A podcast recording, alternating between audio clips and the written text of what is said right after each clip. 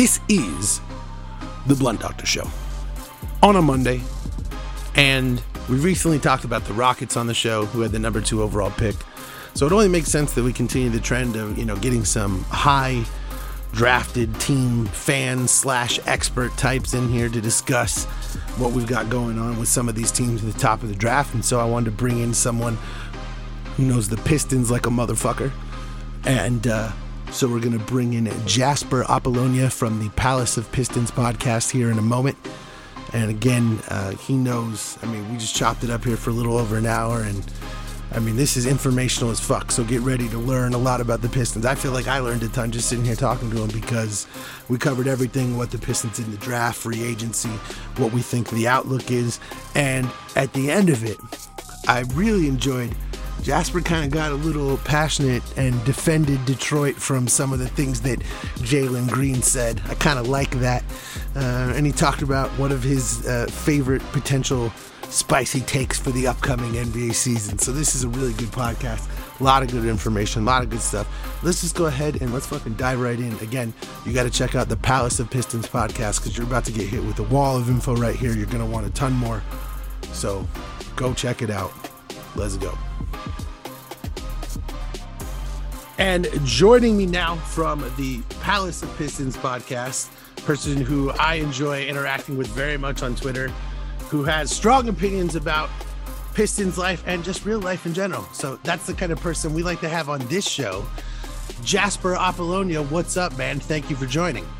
Blunt Doctor, thank you so much for for having me. It's a it's a real pleasure to speak to you in person instead of just over Twitter, a notoriously good tool for getting to know people on a deeper level.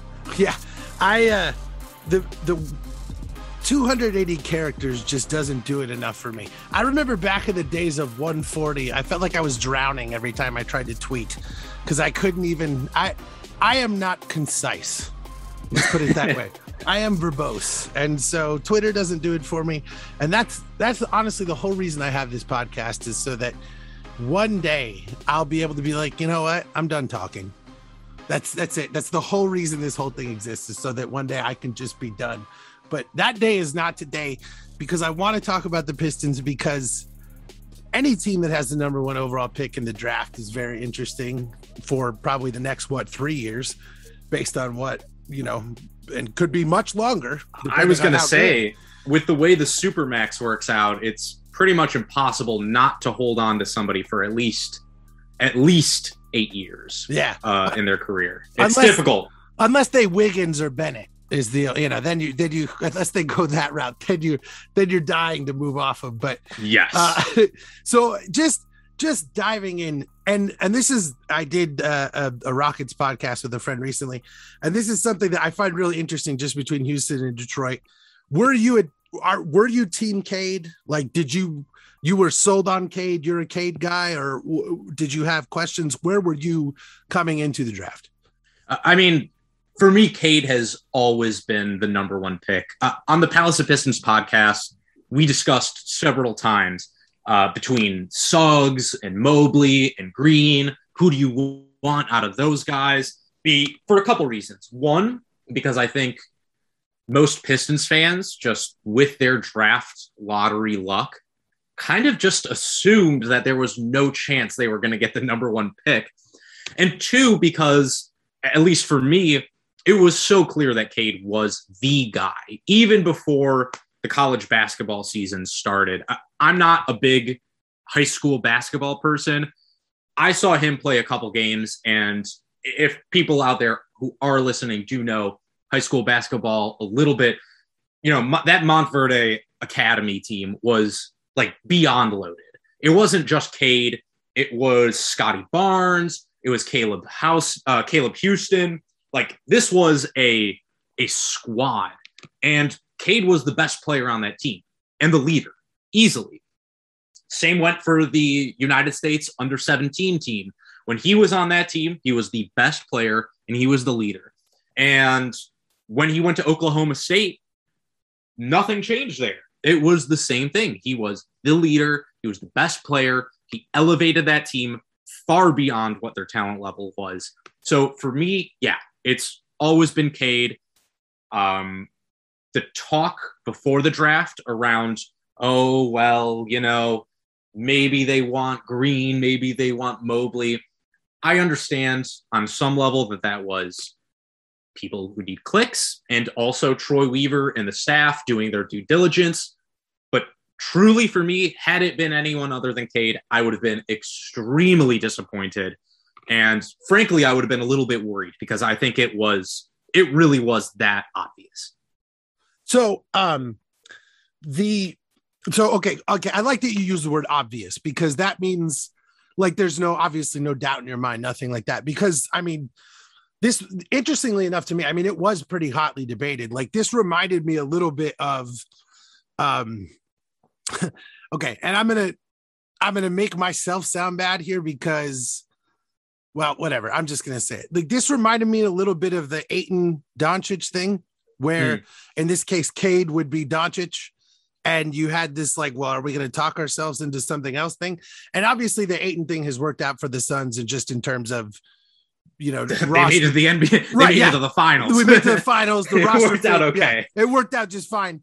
I just mean in terms of like, if you asked a basketball scout at that time, they would have said the pick was obviously Doncic. And so the Pistons didn't do the thing where they're like, well, we're going to be smarter and we're going to outsmart everyone and we're going to talk ourselves into whatever. They took the obvious, you know, pick. And I think that's the right thing to do. I know everyone in Houston is selling the whole oh we really wanted Jalen Green. You always you always want you know everyone always wants who they got. Did the did the thing Jalen Green said piss you off at all, or do you care? Um, I mean, look, if you're from the Detroit area, you're kind of used to it at this point. Like I like to you know fire off my takes on Twitter, but but honestly, I'm a pretty reasonable person. The kid's 19, like he's good looking dude I'm sure he's never been rejected by anyone or anything in his entire life. So, yeah, I kind of get it. And like, I don't fault Houston fans for buying into Jalen Green. I think he's going to be a really, really good player. And uh, I think actually the the Ayton Doncic situation is actually like a good comparison because for me, it was obviously Luka. Like Luka was the guy. But like for me, number two was Triple J. So, like, sometimes it's not so obvious in that two spot, that three spot. It's really just comes down to, like, are you getting a good player? And, like, I think Jalen Green is a really, really good player. And he's going to be a really good player in this league for a long time. So, I don't fault Houston fans for feeling that way. Um, but yeah, like I said, I think Cade was just such, for me, clearly the guy. And I think a big reason why Cade was the number one pick, the consensus number one pick, was because a lot of people learned from their misevaluations regarding Luka. There was questions: Is he athletic enough at the NBA level? Big enough, strong enough, fast enough? Blah blah blah. I think those have been a lot of the questions regarding Cade and the reason it didn't hold him back so much was because people have seen in today's NBA, skill, shooting, those things matter more than anything else. Right. You don't need to jump out of the gym. If you got a bag, you got a bag. And Cade's got a bag. Yeah. On both ends of the floor. Yeah. And and I and I I largely I agree with that, especially I mean you're right. The Luka comparison is apt from that regard because it was that was basically every single thing that anyone said about Luka, right? Was does he have the athleticism? Does he, you know, can he play in this league and whatnot? And I acknowledge, like, I was on that. From my perspective, I was burned by the Dragan Bender thing, so I wasn't properly mm. evaluating stuff because I was just like, no more Euro players. I was just wrong. Do you think? um Do you think this just takes the ball out of Killian Hayes' hands permanently, or am I just you know seeing this wrong and those two can coexist like what do you how do you view that? Because i was someone who really liked killian hayes coming into last year. Obviously it was like a long-term thing. I didn't think like anyone who thought coming in he was going to be like elite right away was i think missing the point but i don't know now what this does if it affects him at all. What do you what do you see there? Well i think that is the biggest question for the pistons this season is like you already know what you're getting from Saddiq Bey. You already know what you're getting from Isaiah Stewart. You know what you're getting from Jerami Grant. What are you getting from Killian Hayes? And can he work with Cade Cunningham? I think yes, but I'm not going to act like it's a foregone conclusion here. The things he does well, he does really well. Like, I don't think it's crazy to say that he's already one of the 10 or so best passers in the league, just based on passing talent. And I don't think it's crazy to say that one day he could be one of the five best passers in the league. Some of the things he does on the court with the ball in his hands are spectacular. On the other hand, his defense is also so high level for a guy that just turned 20. He is big, he is strong, he's quick. So, like, even if he gets beat off the dribble, he has that ability to recover and get in front of guys with his length and, and his quickness. He's got great hands. He can get you blocks at point guard, which is always really nice. I think in some ways, he kind of complements uh, uh, Cade Cunningham in that sense. Like there is already, you can see the potential for this to be maybe the best defensive backcourt in the NBA. That's that's good. The problem is, yeah, of yeah. course, it's that shot. And, yeah, and I don't think I'm saying anything crazy here. Like you need to show the growth there. It's it's just at the three point line too. And like, yeah, the questions are there and they need to be answered, but you can see where it could go. He shot 32% on catch and shoot, shoot threes last year. That's not great, but it's better than his what, 27% overall. You can like literally see the difference in form when he gets his feet underneath him. He's an 80% or so like free throw free throw shooter. So you can see the possibility. You right. can absolutely see where he can go. The floater game is there. He can shoot in from the free throw line in. So like for me, I think he has definitely has a future in this league. Definitely has a future with this team.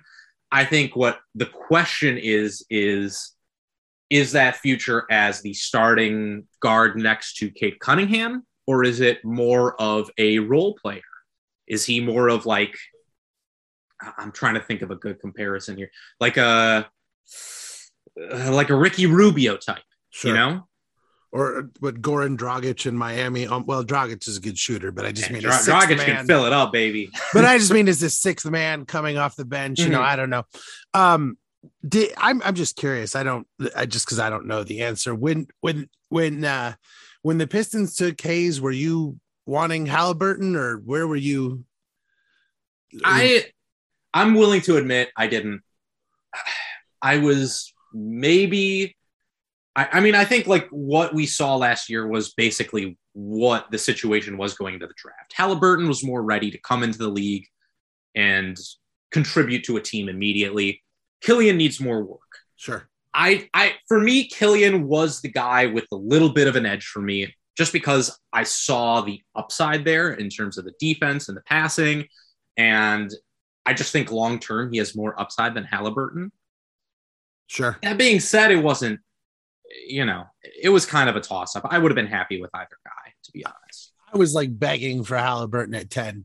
Mm. You know, I was, I was like, come on, man. I, I, you know, I really felt, but the way that the Suns did things, like he never even would have really played because they, you know, brought back so many guards and, um, uh, dude, I could go into the Suns. I could. Hey, the, the Cam Payne. I mean, look, if Cam Payne doesn't come back and play like an actual NBA player, like an actual good NBA player, I do think you have a point. I think I think the Suns would really have been kicking themselves for not taking Halliburton. But, I think, yeah, I think it. You, there was a real situation where that became a fucking nightmare because of how well Halliburton played, and because of the fact that Jalen Smith got COVID and didn't play. And that's not on him. And I'm not trying to put that on him. It's just that no matter what you lose a rookie season to, when you have an entirely basically lost rookie season for a top 10 pick, that is something of note. You know, it's not, I'm not trying to put it on him, but that is certainly a thing, especially when Tyrese Halliburton played well. Now he got hurt too, blah, blah, blah. We can, you know, you can relitigate those things a million times.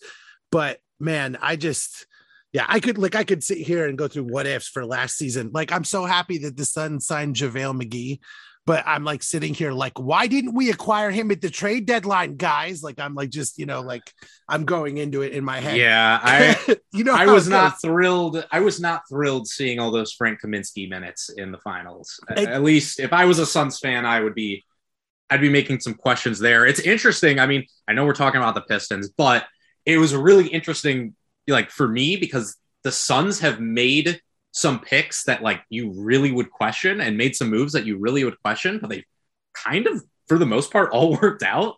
Like when they took Cam Johnson, I think uh, most people saw that as being way too early for Cam Johnson, but like it worked out. When Cam Payne became their backup point guard, I think a lot of people were like, uh, that could be an issue, but it worked out. So like sometimes that's just the league, right? Yeah, and I have learned to trust James Jones. I mean, the Cam, and I'll I'll tell you what, the Cam Johnson thing is where where I really learned it because, like, I I liked Jarrett Culver coming into the league, but with Devin Booker on the team, I had like no idea where he was gonna fit. So I was just like, I don't really, I didn't really see it. So when he moved back, I was like, oh, that's okay. Because then Brandon Clarke was available at 11, and all of Sun's Twitter was like, okay, here we go. And of course, we draft some Yeah. unknown, you know, some other dude. But here's the thing like, Cam Johnson is literally perfect for the Sun system. He played so well. He was one of the best players we had in the finals. Like, I've just chosen, I've chosen at this point, I believe in James Jones, and I'm just gonna reserve my opinion because, you know, at one point I said on Twitter that Alex Len could be one of the best players from the 2013 draft. I said that in public to other people who had ears and could hear and could analyze. Now I said it in like 2014 or 2015, so it wasn't that bad, but it was still horrendous. So I don't have a right to say anything about anyone. So that's, you know, that's kind of where I'm at. And speaking of how we feel about executives, I'm going to give you the credit as someone who might know better because you never said that Alex Len could be a really good player. I, you- I know people who did though, and that's just as bad. So Yeah, well, you know, well, yeah. If you didn't assault them, then definitely. Uh, Troy Weaver, in your mind, are you? Because I, I feel like when he came in, it was like there were some weird moves and then some very good moves, and I'm just I'm curious, like, what is your personal opinion? Like, are you a fan? Not a fan? you know, I, I thought what you were just saying about James Jones was very, very apt. When it comes to Troy Weaver, I'm somewhat in the same boat right now. I, I think Troy's great. Uh, whatever you want to call him, Trader Troy, uh, the the Troy uh, Troy Reaper. Uh, I've I've gotten to calling him team option Troy recently because everybody he signs is is to a team option in that second or third year. Um, yeah, I mean, look, I've disagreed with some of his moves in the past and in the recent past too. But look, pretty much everything he's done has paid off. I mean, there are some some small misses here or there. I think you could talk about like the Bruce Brown trade for nothing. I think that was kind of kind of lame. Um, I did not really like how that Mason Plumlee thing worked out, signing him to that deal and then trading him as a negative asset. Like that didn't really make sense to me. But the things that really matter, he's hit on. Everyone was questioning the Jerami Grant signing when it happened. You don't hear that anymore. Like $20 million a year for Jerami Grant. Yes, please. Who Yeah. wouldn't take that contract right now? Oh, absolutely. And I, I really like how he's built the roster in terms of the types of players that are on it and the contracts that they're signed to. So many of these free agents are getting signed to deals with those, like I said, with those team options. So he's giving himself a ton of wiggle room when it comes to free agency, giving himself a ton of wiggle room when it comes to trades. Like, I think for me, like, what's very telling is between this and the Stan Van Gundy years. The Stan Van Gundy situation got ugly because Stan couldn't realize that his approach was flawed and adjust quickly enough. Mm. Like he really doubled down. He was like, instead of looking at the first couple of years and saying, okay, what I did in Orlando isn't going to work here, Mhm. he like doubled down on it. He goes, ah, it's not the system, it's the players. And that's how you find yourself trading for Blake Griffin and hamstringing yourself, right? So for me, I think the thing that I really like about Weaver is that he's not going to do that. Right. Like he's going to give you that flexibility one way or another. Do I like that he traded Mason Plumlee away for basically not for nothing? He traded down 20 picks in the second round. No, I'm not thrilled about that. But does it really matter in the long term? Probably not. I'm gonna die on the hill that that whole Mason Plumlee contract situation was an agent favor to Mark Bartelstein. Very possible. And that that will always be uh, an ace in the hole that they have because that contract never made sense. His fit on the roster never made none of it made any sense. And I I tweeted the time I was like, this is what it means to have a good agent because you know Mark Bartelstein is able to call it a favor and say, hey, use some of your cap space on this guy, dump him later. I'll steal guys towards you. I'm I'm going with that conspiracy. That's my conspiracy on that one. I I believe it, but like honestly, uh, he got a lot of crap from Detroit fans. I thought Mason Plumlee played pretty well last year. Like he was a 10 and 10 guy. I mean, he, he is what he is, right? Like Yeah, he, he is what he is. Like and, and you look at the guys, you know, the centers and free agency this year, like Nerlens Noel is signed for what? Like 12 points, 12 and a half million a year. Like, like I know. Not, I'm not saying that this match could have worked because I, I know the salaries wouldn't, but like if the Suns had Mason Plumlee as a backup center, I firmly believe they would have won the title. Now, I, you know, that's what I think. They got killed so badly without a backup center. If they had had any reasonable backup center, I think that they had at least a 10 to 15, 20% higher chance of winning. And so it's like, yeah, dude like Mason Plumlee, does he move the needle for like, you know, winning you know 60 versus 70 games or whatever? No of course not. But he might give you those three to four minutes that you need. So I, like i agree with you. Like he's exactly what you expect. I think that people have weird expectations. It's like when when al horford originally went to boston mm. and he signed a max contract and celtics yeah. fans are like why is he only scoring 14 points? I'm like, have you guys never he's watched, Al Horford? Yeah, I'm like, you've never watched Al Horford play. Like, what? and that's you know the perception is so much of what goes into all of that yeah i that well said i think that's that's exactly a part of it and let's be real i think some of that it cody zeller kind of gets the same thing where it's like he's a pretty good player um but he's also a balding gumpy looking white guy. And let's be real like nba fans they see something like that and they just think you're you're just kind of like a body from from the 1970s or something when it's like all you really needed was to be big. But yeah i, I thought and I, like i think that's really the thing with troy weaver is like even when he does make a mistake even when something doesn't work out and of course it's very early on in his tenure even when something doesn't work out it's not like a needle moving thing it's right. not going to cripple your franchise. It's not going to fuck up your cap. Oops, sorry, I don't know if I can say that. Hell um, yeah, you could say any fucking thing. Perfect. it's not. It's not gonna. It's not gonna fuck up your cap for the next five years. Cough, cough. Stan Van Gundy. So, yeah, yeah, dude. The Josh Smith thing. That to me, like I know Josh Smith. that is the thing that to me never get like. He just like, just whatever, man. Just release you. I'll just like that was it never gets talked about. It never. No, no, that needed to happen. I, I actually. So first off, I need to give a mea culpa on here. You've already accepted uh, heat for your bad takes. I wanted Josh Smith on the Pistons a full year before they signed him. I was so thrilled. Greg Monroe, Andre Drummond, and Josh Smith in my front court. Yeah, I can't shoot, but they'll block six shots a game. Woo! it just goes to show sometimes the best thing you can do is adjust. And I will say that for Stan Van Gundy, I actually thought that was the right move to release Josh Smith. That was just a disaster. And they were not going to get, they were going to be a, just terrible. They couldn't move forward until they got him off the books. They weren't going to get him traded to another team.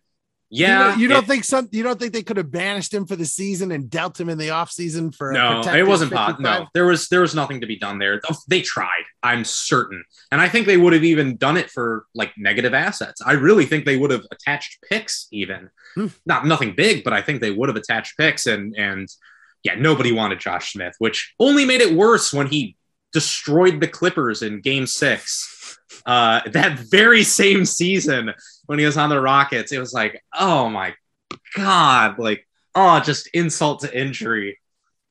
Anyway, the, the, yeah, the career of Josh Smith is is one of the most interesting for sure. Like his, oh my god, yeah, that dude. And yeah, speaking of which, the career of Chris Paul, like, talk about heartbreak. My well, god. if it's not for Josh Smith, Chris Paul's career probably looks very, very different. He's, That- he's might be a champion right now. that's oh god. Josh frickin' Smith, man. And then the same thing could be said right now about Bobby Portis. That fucking guy got all right. Anyway, you know what? I'm not even gonna go. hey, Bobby Portis can shoot at least. That's true. He did. Yeah. At least he played very well. I'm just I'm tired of seeing his like late night tour. I've had enough. Um Dwane Casey. Hmm. A to B coach, not concerned about the long term, or do you actually like him? Like, what's your thoughts? Like, I've always been a believer in the idea that like you have the A to B coach and then the B to C Mhm. coach, and the C is championship, right? He might need a second guy. I don't, you know, Monty is pretty much done. He's been both in Phoenix. Yeah. What's your thought on on Dwane? Like, what's your read there? I mean, not to get all all Bill Simmons on you here, but Dwane Casey to me, he's a lot like a like a high school girlfriend that you're in love with. Is he the one forever? I don't know, but for now, he's the right one for now. Like, I like a lot of what he's doing in terms of building a culture, bringing al- bringing along young players. I don't really trust his rotations. I don't trust his lineup choices always, or that he's going to outcoach the opposition at the end of games consistently. Like And those were the things that dogged him in Toronto, so that's Yeah. So like you said, like I think that's well said. Like you need an A to B coach, B to C coach. I think as of right now, he's a great A to B coach. Mm. Is he the B to C coach? I don't know, but frankly, the position the Pistons are not in a position to worry about that at the moment. Like the most important thing right now is development, culture, building confidence in your young players, and staying as competitive as possible. And honestly, I think he has done as good a job at that as any coach possibly could. You look at the team last year, they were terrible, but they were always in it and they always fought. And you could see the growth in the young players at the beginning of the year to the end of the year. Mhm. So for me, yeah, that's how I feel about it. I like him. I'm happy he's here right now. Come back to me in two years, though, and I'm probably going to have a very different answer for you. Sure, sure. Um, and that that actually on both of those fronts, it leads me to two questions for with Troy Weaver. Number one, how do you feel about the whole Luka Garza thing?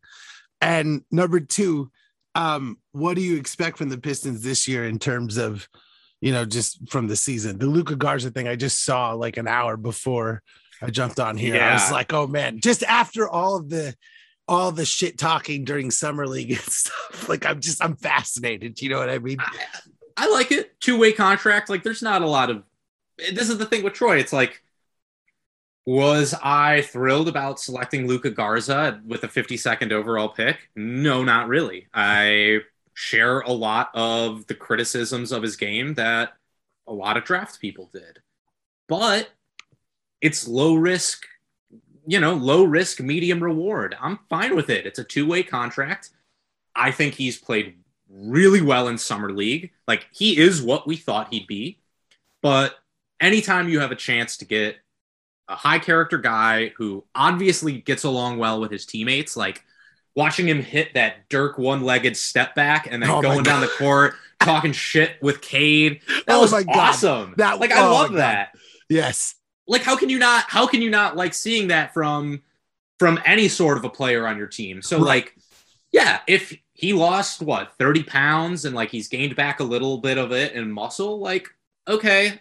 I still don't think he's quick enough on the perimeter but like if he can do the brook lopez thing and become a really good drop defender you don't need to be the greatest on the perimeter in order to do that and if you can bring along an insanely efficient and difficult to guard game, like dude's hitting step back threes, like that's not something that just every six foot 11 center can do. So, yeah, if you can get that offense and just get the semblance of defense, he's worth it. There's a reason Enes Kanter's still in the league, despite being probably the worst defensive player in the entire league. Yeah. Right. Yeah. And that his it is incredible his offensive rebounding. You watch Kanter play sometimes and you're like, what is this guy doing? And then he puts back three, and you're like, oh, that's what he's doing. And then he gets murdered three times in a row, and you're like, again, what is this guy doing? And then Billy Yeah. Donovan says, can't play Kanter. I'm not I'm not trusting Luka Garza to play playoff minutes for me, but like sure. okay, that's fine. Like the Pistons, like I said, the Pistons aren't in that position right now to be necessarily worrying about playoff games, especially when it comes to a guy who, as of right now, is what your fourth string center since Yeah. Jahlil Okafor is still on the roster. So It's just a fun signing. You know, it's just one of those things that you see and you're like, okay, Yeah. I can rock with that. You know what I mean? yeah, Like you just kind of enjoy it. And and if it's a disaster, so what? Like Yeah. low low risk, and that's really been, I think, Troy Weaver's thing so far is like, yeah, I would have liked JT Thor on my team more, but is it really going to necessarily matter in the long term? Probably not, because you got Cade Cunningham. right, So, right. Um, so you expect like your 20 win kind of season? yeah, I mean, they won twenty last year. Yeah. Uh, no, I I think this year the reasonable expe- expectation is, mm, and this is I'm setting myself for a very very big margin of error here, but like I think 32 to 38 wins. wow, 38. Wow, okay. Yeah, I think I I don't think it's unreasonable, and and here's why I say that because the Pistons are going to have a better. I think the roster this year is better. You look at the fit of a lot of players and what their roles are going to be on here. I think a lot of it makes sense in terms of the rotations. Where maybe last year, especially during the beginning of the year, when you had like Killian Hayes, Jerami Grant, Blake Griffin, and Mason Plumlee all out on the floor, Yeah. and it was just like, what the fuck is happening here? Like, you that's not a workable lineup. You can't do anything with that. This year, it makes sense. The roster makes sense. You go, who do we sign in the offseason? Oh, Kelly Olynyk. Okay, that makes sense. Like big guy who can shoot. That makes sense to me. Um so yeah, I think 32 to 38 is reasonable. And and I look at last year's Charlotte Hornets team as a reason why Sure. they were awful the year before. That team really just you looked at their roster, and you're like, what is this? They made a couple really nice signings in the offseason. You know, bringing in Gordon Hayward was really big for them. Terry Rozier stepped up because they had a, a lineup that made sense for someone like Terry Rozier. And you bring in LaMelo Ball, who completely changes the energy and the dynamic of your team. I don't think it's unreasonable to say, hey, look, if we get a full season of Killian Hayes, we get a full season of the number one draft pick. Why can't they improve? Sure. You know, they would have probably won 23, 24 games last year had they been trying. I think if they try this year, you know, based on how competitive they were last year, I don't think it is outside of the realm of possibility for them to compete for a play-in spot like the Hornets did last year. Sure. Am I expecting them to get it? No, the East is better. But I think they can do it. I think they can do it. Yeah. I mean, the Kings a couple years ago, another or another decent example of a team that, you know, kind of came out of nowhere to win like what 35, 36 games. And Yeah. um, you know, they were, you know, De'Aaron Fox is a young spark plug. So I think that's definitely uh within the realm of possibility. I just it's interesting for sure to to um to to put it all together. I mean, especially I guess if you consider like I, I think we have to say that the leap that Jerami Grant made was real because it was you know season long and not something that was you know one month or two month kind of thing. Um and we you know we really see what he can do in that expanded role. And then of course over the season as teams adjust their scouting reports it becomes you know oh well they don't you know jerami grant's the only one. Well now he's not going to be that way. There's going to be a lot more support around him. I do actually think you know the Cade and jerami grant thing i kind of think it's I think that shit is interesting. Do you know what I mean? Like, I, I like the Pistons are going to be a fun team to watch this year for sure. I think it's an exciting team, and I do think too, like looking back with Dwane Casey, um, one thing he was really able to do with some of those Raptors teams, at least once they got Rudy Gay out of there, was I mean they were like a consistent, solid offense, fifty win team, like five six years in a row. He was just able to build that structure, and I think I'm I don't see a reason he can't do that now. Sure, you don't necessarily have Kyle Lowry. I understand that, but who knows? Maybe Cade can become that guy. And and so I, I I see what you're saying. And then you mentioned one other thing. You you mentioned like Kelly Olynyk and stuff. You're generally you're happy with what the Pistons did like in free agency. I'm cautiously optimistic. That's how I would put it. Like like I said earlier, I I love all the team options. They got like useful players in Frank Jackson and Saben Lee back on multi-year contracts for very little money, which was I think important. Those are both guys who really could have a significant role on this team should they continue to improve moving forward. But there's some signings I'm not crazy about, even if I get them. For example, like the Trey Lyles signing. I don't like that signing. Right. I don't think Trey Lyles is any good. I don't like that he has publicly said he doesn't like Detroit. I, I don't like that very much. right. And I don't really see a whole lot of upside with him there. Like, if you bomb out in San Antonio, if Gregg Popovich can't do anything with you, Mm, I'm not sure anyone else can. But I understand it because they have very little depth at the power forward position. And you can't really rely on Sekou Doumbouya right now. So, yeah, they need that insurance policy. Same thing goes for like the Olynyk signing. Uh, in a short term, pers- from a short term perspective, it makes a ton of sense. You replace Mason Plumlee with Kelly Olynyk, who can play power forward or center, depending on how you use those lineups. If you want to go small, you can play him at center. If you want to go big, you can play him at power forward. He can shoot, which is obviously crucial when you have a player like Cade Cunningham on the roster who right. needs shooters around him to spread the floor. And also when you have Killian Hayes, you know, probably in that backcourt who, as of right now, can't. So right. I get it from like right. a short term perspective. I get that. I get it from like a superficial team building perspective. There's that, you know, there's that team option in the third year. So hypothetically, you can move him. But on the other hand, is he someone I trust if they do make the playoffs? No. Is he probably going to be taking up some of their cap space next year when they could be potentially signing someone to a max deal in a loaded free agency class? Yes.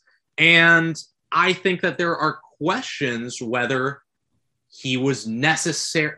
I just think there are going to be questions down the road with some of these. Right. Like Cory Joseph. Yeah, he's a fine enough backup point guard, I suppose, but you already cut him, which cost you two million. Now you've got him signed for five million this year. If Saben Lee is your backup point guard, well, you have three point guards there. What's Cory Joseph doing on your roster? right? Right. So, and I also think, and, I, and the last thing I'll say on the free agency thing is a lot of it also comes down to Hamidou Diallo. Like, how much is he going to sign for? How long is he going to sign for? Because that could potentially lead to uh, Phoenix Suns legend Josh Jackson being moved. it could potentially lead to somebody else getting moved down the line. It could, you know, it could bungle their cap space for next year or two years from now. So yeah, I just think I think on on a lot of levels it makes sense, but at the same time I'm still going to question them because there are downsides that I can see here and I don't think it would be reasonable to ignore them. Yeah. And I think that has been a little bit of like the criticism of Troy Weaver at times, right? Is like, I mean, his like the Saddiq Bey draft pick was awesome, but then like you look at like some of the corollary moves, like I mentioned, I know these are old and I'm not trying to like dig things up, but it was like I don't think anyone was happy with the way that the whole like, you know, Bruce Brown and, and Luke Kennard thing went down. Yeah. Now, Luke Kennard, I think with what especially what the Clippers paid him, I think you dodged a bullet on that one, just to be honest. But like the Bruce Brown thing, especially, that's one where like, you know, I think I think the Kennard thing, like you're saying here, is a very good example of where I sometimes have questions with Troy Weaver. And that's not me saying he's doing anything other than a really, really, really good job. They gave, I just, at the time, I thought they gave up too much. Kennard was an established player. like a good player. You know what you're getting from Luke Kennard. He can shoot the shit out of the basketball. But it's not that they just gave up Kennard for the 19th pick. They also gave up four second rounders. Yeah. Am I saying that's bad? Do those second rounders necessarily matter? No, maybe not. And you got the better player in Saddiq Bey. So how can I really criticize it? Ultimately, this is a results oriented based league. The result came out, he made the right move. But I think you can, and this is the same thing with like the Mason Plumlee signing, the Mason Plumlee signing or the Mason Plumlee trade. Did he overpay? Did he maybe give up a little too much? I think there is just a question there. The Bruce Brown thing, I really can't defend him on just like just on the in a vacuum. I can't defend him on that. You literally just gave up a useful role player for nothing. Right. Like absolutely nothing. They did nothing with with Musa. So I don't really get that trade. I didn't really get it then. I don't really get it now. But again, like I've been saying, like Bruce Brown is not the type of player that is going to determine whether you make or miss the playoffs. Right. And he's probably not even the kind of guy that's going to determine whether you win or lose a playoff series. He's useful. I really, really like a lot of things he does. I wish he was on the team, but long term, is it necessarily something that's going to affect them? No, because because Troy Weaver has shown that he hits on the big ticket trades, the big ticket signings, and ultimately that's the most important thing in the NBA. Yeah. And you know, that kind of reminds me of just another thing that James Johnson did was the or excuse me, James Jones did was the um when the Suns traded De'Anthony Melton to Memphis in that mm. the, the legendary Josh Jackson trade, okay. as you mentioned. And the funny thing about that is that's always reported as like the Suns had to pay De'Anthony Melton to get rid of Josh Jackson. And while some of that is true, there's also the fact that Devin Booker fucking hated playing with Anthony Melton mm. and yelled at him a whole lot on the sideline there. Dude, I remember one game he like I've, I've said this a few times, but he was like screaming, "Get this motherfucker out of the game!" At Igor Kokoskov, like he's he was, yeah. So there were some. I wish I had seen that. That's some yeah. like Morris twins level level yeah. stuff. Yeah, he it was the uh, yeah. So this is, but this is back in the Igor Kokoskov days when you hear stories and you know no one was actually watching Suns games or whatever. But in any case, you hear all kinds of stories about those clashes, and I remember being extremely frustrated about the De'Anthony Melton trade and whether or not however much of you know those things are true or whatever the motivation was be it salary dumps or just getting rid of josh jackson or whatever that was a trade that frustrated me because i was like was it really like you got rid of an incredibly useful player just to get rid of a player that you could have just released like it wasn't even necessary but mm. then the way that everything worked out with Cam Payne it's like okay you're right. It's like not every single move is going to be a home run. It's not all going to be gold. It's about what comes out in the end the Suns went to the finals. So I'm just I'm just not going to bitch about it. Like I'm just not. Like I've gotten over the you know the Ryan McDonough years where I wanted to scream yeah. and shout at every single thing the Suns did. Now I'm just like, okay, they've got a reason. I trust it. I'll roll with it. And as a fan, I actually think that's really important because like there were years, dude, where I was just like, I'm not even going to watch Suns games anymore because I have no trust in Robert Sarver. I have no trust in his executives. I have no trust in anything. And it just like I was so depressed about the team. I was like, I just don't even want to watch basketball anymore. And that makes me sad, like, because that's it's the game I loved as a child. And you know, it destroyed it for me for years. Well, Robert mm. Sarver finally pulled his fucking head out of his ass. And I'm curious, like, where do you lie on Pistons ownership? I hate usage of that term at all. Where do you lie on Pistons uh managing partner? It's Tom Gores, correct? Uh, yeah, Tom Tom Gores. Um, let's I. Uh, uh, uh, I think at best he is. We have our a, answer already right here. Yeah, he's just he's, no because it's here's here's it's hard to say because look, if I'm being real, he's he's basically a joke among the fan base. It's really hard not to laugh at a guy who is getting wasted on the sidelines while watching his team, then like throws shirts into the crowd and then like comes up to his star players after the game, like hugging them and like mumbling like "I love you, man" into their ears, like, like come on, that's it's embarrassing. It's like uh, Steve Ballmer attempting to give double hand jobs oh, on the sideline. Dude, that was the weird. Like there that was, was so no, weird. That was just like there's no. That was straight up sexual assault. I'm people, sorry. People were like, if that was a woman, that would be sexual assault. I was like, it was already sexual. it was assault already. men. Like, what is what is a woman? What is he doing? Like, how yeah, is that, that was a, crazy. That was crazy. Um, luckily, luckily Tom hasn't groped anyone so far. He's just uh, fucked his brother's sister Oh. I'm not his brother's sister, his brother's wife. That would be even Oh, yeah. Worse. Oh, God. Yeah. I didn't even catch that one. Okay. Yes. He, yeah. I mean, he, he slept with his brother's wife, allegedly. Allegedly. Oof. Um, Oof. Yeah. So, I mean, like, but yeah, he's just, he's kind of a joke. He's a little embarrassing, but really, like, and I think you would agree as a Phoenix Suns fan.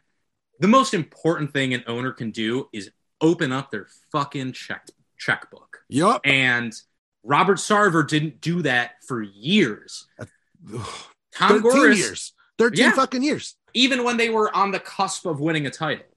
And I think the thing you can say for Tom Gores is even if he is highly embarrassing, um, sort of like Steve Ballmer, is he's committed to the Pistons, which was a big question mark when he first bought the team. I mean, you know, platinum equity is is known for buying things and then flipping them.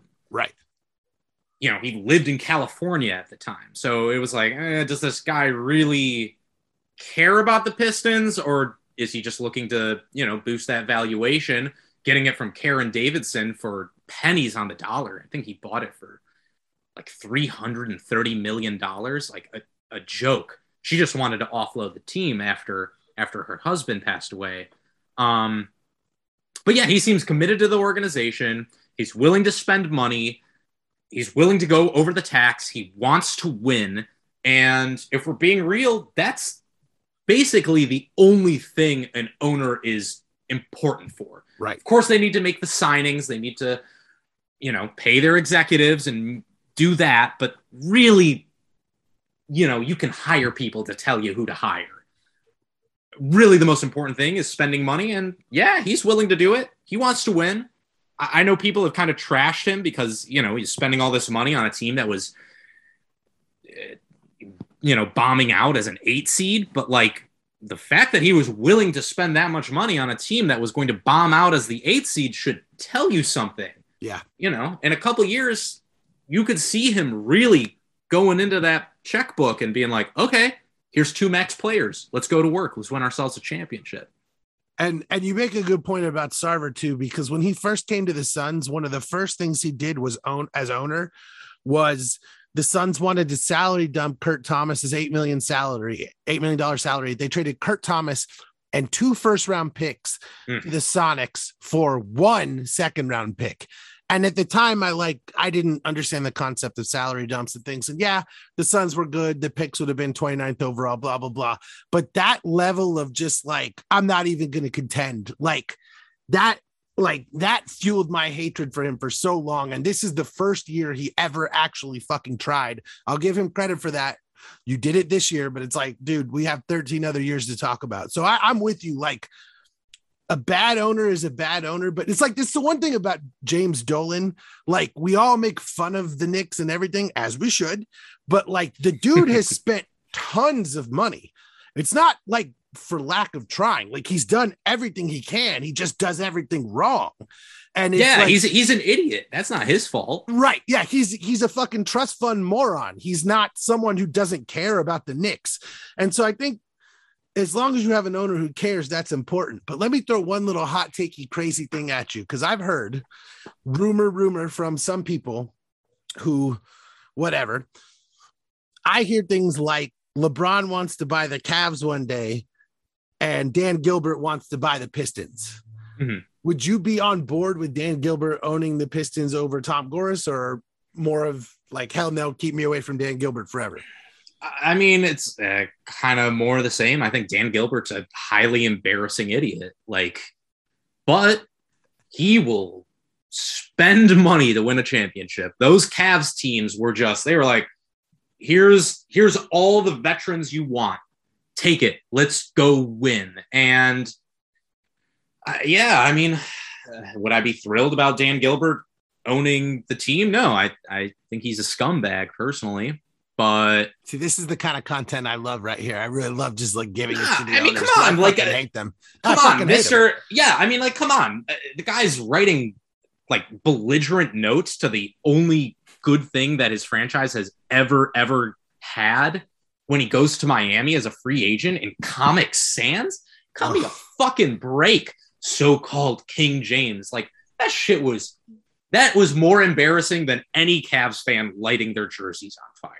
Honestly, it was because it's like fans are emotional.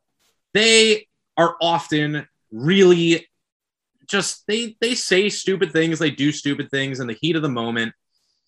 You're an ex- you're the owner of the team. Like this is a fucking business. You can't do that shit. And the fact that he did was just like you know, bless LeBron for coming back and putting up with it because I sure as hell could. Like it speaks to LeBron's professionalism. It speaks to how much he loves the Ohio area be- because, like, I mean, if my boss did that shit to me, get out of here. Yeah, Just a joke. So, yeah, on that level, I would not want him. But like we said, the most important thing an owner can do is spend money, and I think he'd be willing to spend money. So, sure, I guess. I guess.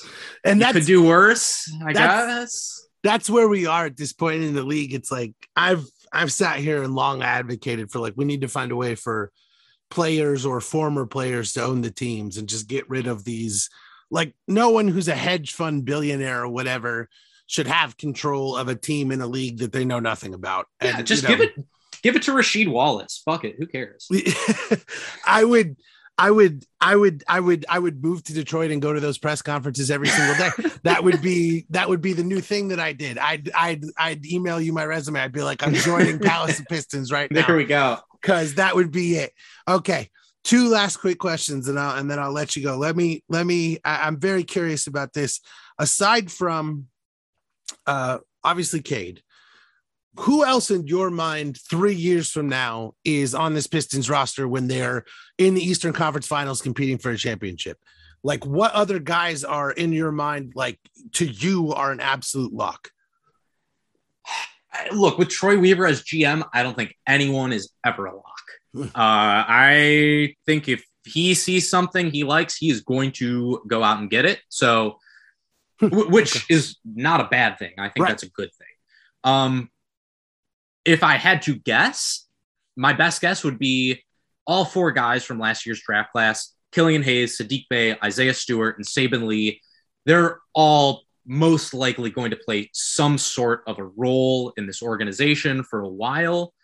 I think Bey, Stewart, Killian, especially, I think have have real significant futures with the Pistons. Another guy who I also think is going to play a big role, but I, I can't really say until they actually resign him, is Hamidou Diallo. Troy Weaver traded for him and basically came out right after and said, "Yeah, I, I think Hamadou is a guy who I want and is going to play a big role with his team." So until that's not the case, I, you know, find it unlikely. But I I think those five guys are most likely, along with Cade, to still be on the roster in two, three years from now. Everyone else, I don't know. And I wouldn't be surprised to see one or two of those guys leave as well. Isaiah Stewart, Saben Lee, especially, I see more as backup options. I mean, Saben is like the new Ish Smith. He's of course he's he's a backup. I would be shocked if he was anything other than that in his career. But like a lot of Pistons fans are super super high on Isaiah Stewart as their center of the future. I don't see it as much, but so I could see those guys getting moved. But yeah, I, I'd be pretty surprised if if you didn't see those six guys in Detroit in two years from now. I, I'd be pretty surprised. So in that case, like, would you are you would you be against like let's say that Jerami Grant got like the Julius Randle extension Mhm. because they had like similar contracts. Like, are you on board with that idea? Are you against that, or do you think that that's not something like in their wheelhouse? They're more going to trade Grant while he's got high value. Like, where do you? I don't. I would be pretty surprised if they traded Jerami Grant. I I would not be surprised to see him play out his contract with the Pistons and then move on. Right. But like, who knows? Again, it's it's. I could really see anything happen. Like, really, all three of those options all seem equally likely to me. Um, if they do resign him, I I would not want him to get like a max contract, and if that's what he's looking for, then I would say thank you, but we'll we'll move on and and we'll find the next solution at that position because it's you know not impossible and like like I said, they have a ton of money coming off the books next year and the year after that, um, with Jerami Grant being one of those players that comes off the books after next season. So, yeah, they're going to have a lot of money to play around with. Who knows what they're going to do with it? Um, if that money is best spent re-signing Jerami Grant, I think they'll do that. If they feel like what they're missing is is a another perimeter player, then I think they'll go out and get that. But I would be very surprised. I'd be very surprised if Jerami Grant doesn't play a big role in this team this year and probably next year as well. If he does get traded, I think it'll be in the last year of this contract. Gotcha. So in in lieu of that extension, that and I I know it's a little different because the Knicks had I think a, a team option on the third year in Randle's Mhm. deal, but um just in terms of you think in lieu of if they can't get something done, it's more likely they'll move him. I mean, his value is never going to be higher than it is. So Who knows? I mean, I guess it could be a year from now. So who knows? yeah, who, who knows? Because like the way that this roster is going to look is going to probably be pretty different. Like I do still anticipate them being a lottery team next year. I do anticipate them bringing in a player in what should be a really loaded 2022 draft class. So what role Yeah. Oh. Shit, did I lose you? Pay out the wazoo for a 30 year old Jerami Grant, but if he's the leader on this team and he's still playing a, a big role, which I think he can, um, yeah, I wouldn't be shocked to see him get a get an extension for for a two year deal. But I think what's more likely is that he's going to want to want to play out his contract and then sign another big one. Yeah. Yeah. I mean, he's probably only going to get that that one last big deal. So Mhm. he's probably going to, you know, take it from pretty much wherever he can get it, I would guess at that point. So, all right, let me ask you this. Any, if any, interesting hot takes about this upcoming season, Pistons, any other NBA team, any Ooh. thoughts? Just anything that that that feels particularly spicy to you. I'm just curious. Well, I- maybe this isn't a hot take, although I do think it'll be spicy. I think this Cade Cunningham, Jalen Green, Houston Detroit rivalry thing, I think this has like real legs. I see this being a huge rivalry, despite them playing in different conferences. I could really see this being a big deal down the road. There's already bad blood between the two of them to a certain extent. Like I heard Mike Schmitz uh, of ESPN mentioned that you know they played against each other in high school and they played on some teams together and they have a real frenemies thing going on. Like you know they're they're cordial, they are, but they're competitive and both guys believe that they are the best player and both guys believe they should have been the number one pick.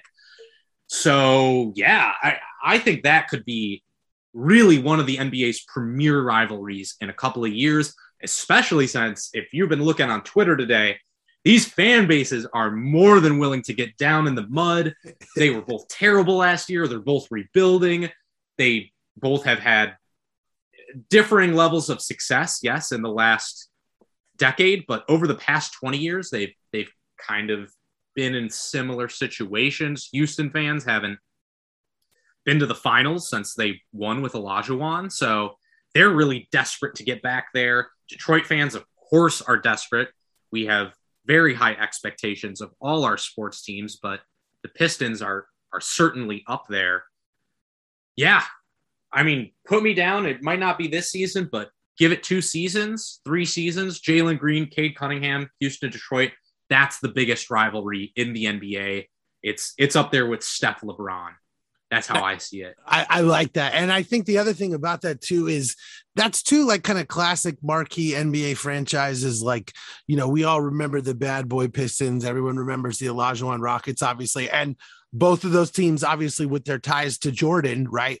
The mm-hmm. Pistons were like the last team to beat him. The Rockets were the team that, you know, oh, we, you know, oh, we could have, should have. Yeah, we could have beat him. We could have ended the dynasty, blah, blah, sort of stuff. So, yeah. Um, those would be like I would just as a basketball fan, I you know personally would very much enjoy that. And I think you're right too. I mean, I, I've got a lot of Rockets fan friends, and they get salty. Like it's it's fun watching them because they have fun with it, you know. But like you know, they hated Westbrook.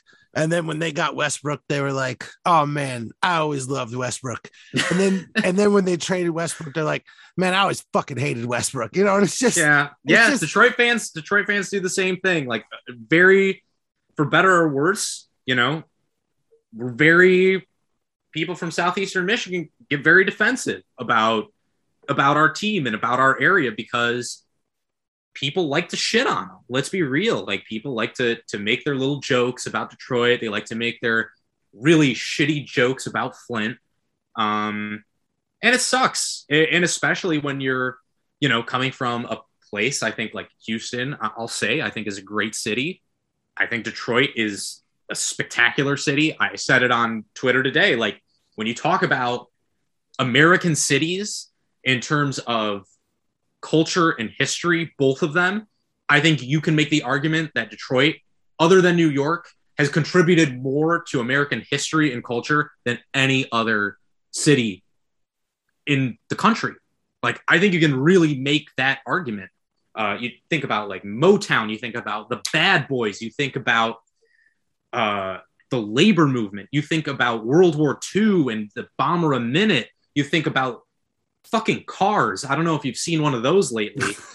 um, like this city is huge and it was the fourth biggest city in America in the 1920s. So I think Pistons and Detroit fans have felt very overlooked for a very long time. I think Houston Rockets fans have that same sort of thing where people kind of overlook them in the 90s, where they have a very legitimate reason to feel overlooked and they have a very legitimate reason to believe that they've been unfairly discarded because I agree with Houston Rockets fans. I think they not only could have, I think they would have beaten the that Bulls team. Well, like, okay, now those are fighting words on this podcast. No, I, I really like that. That team was they were gassed. They a three-peat is so hard. Jordan was gassed. His dad just passed away.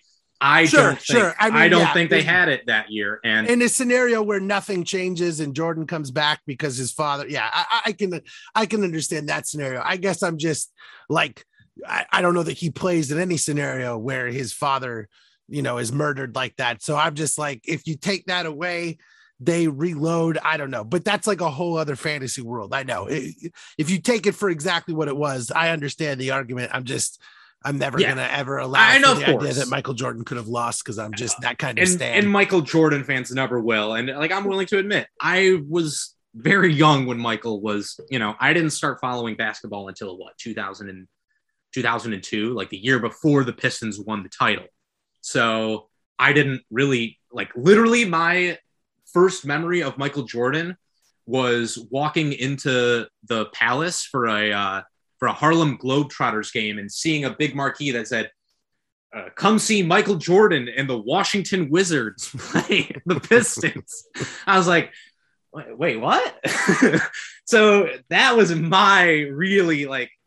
I remember Jordan from the Wizards more than I remember him from the Bulls. So I yeah, was. I'm willing was, to admit I could be wrong there, but that is really how I feel. And and again, I think that just like what I'm saying, not to be more long-winded than I already have, I think that those two two teams and two fan bases definitely have that a little bit of inferiority complex and well deserved because they're highly successful franchises that get crapped on, you know? Yeah. Yeah.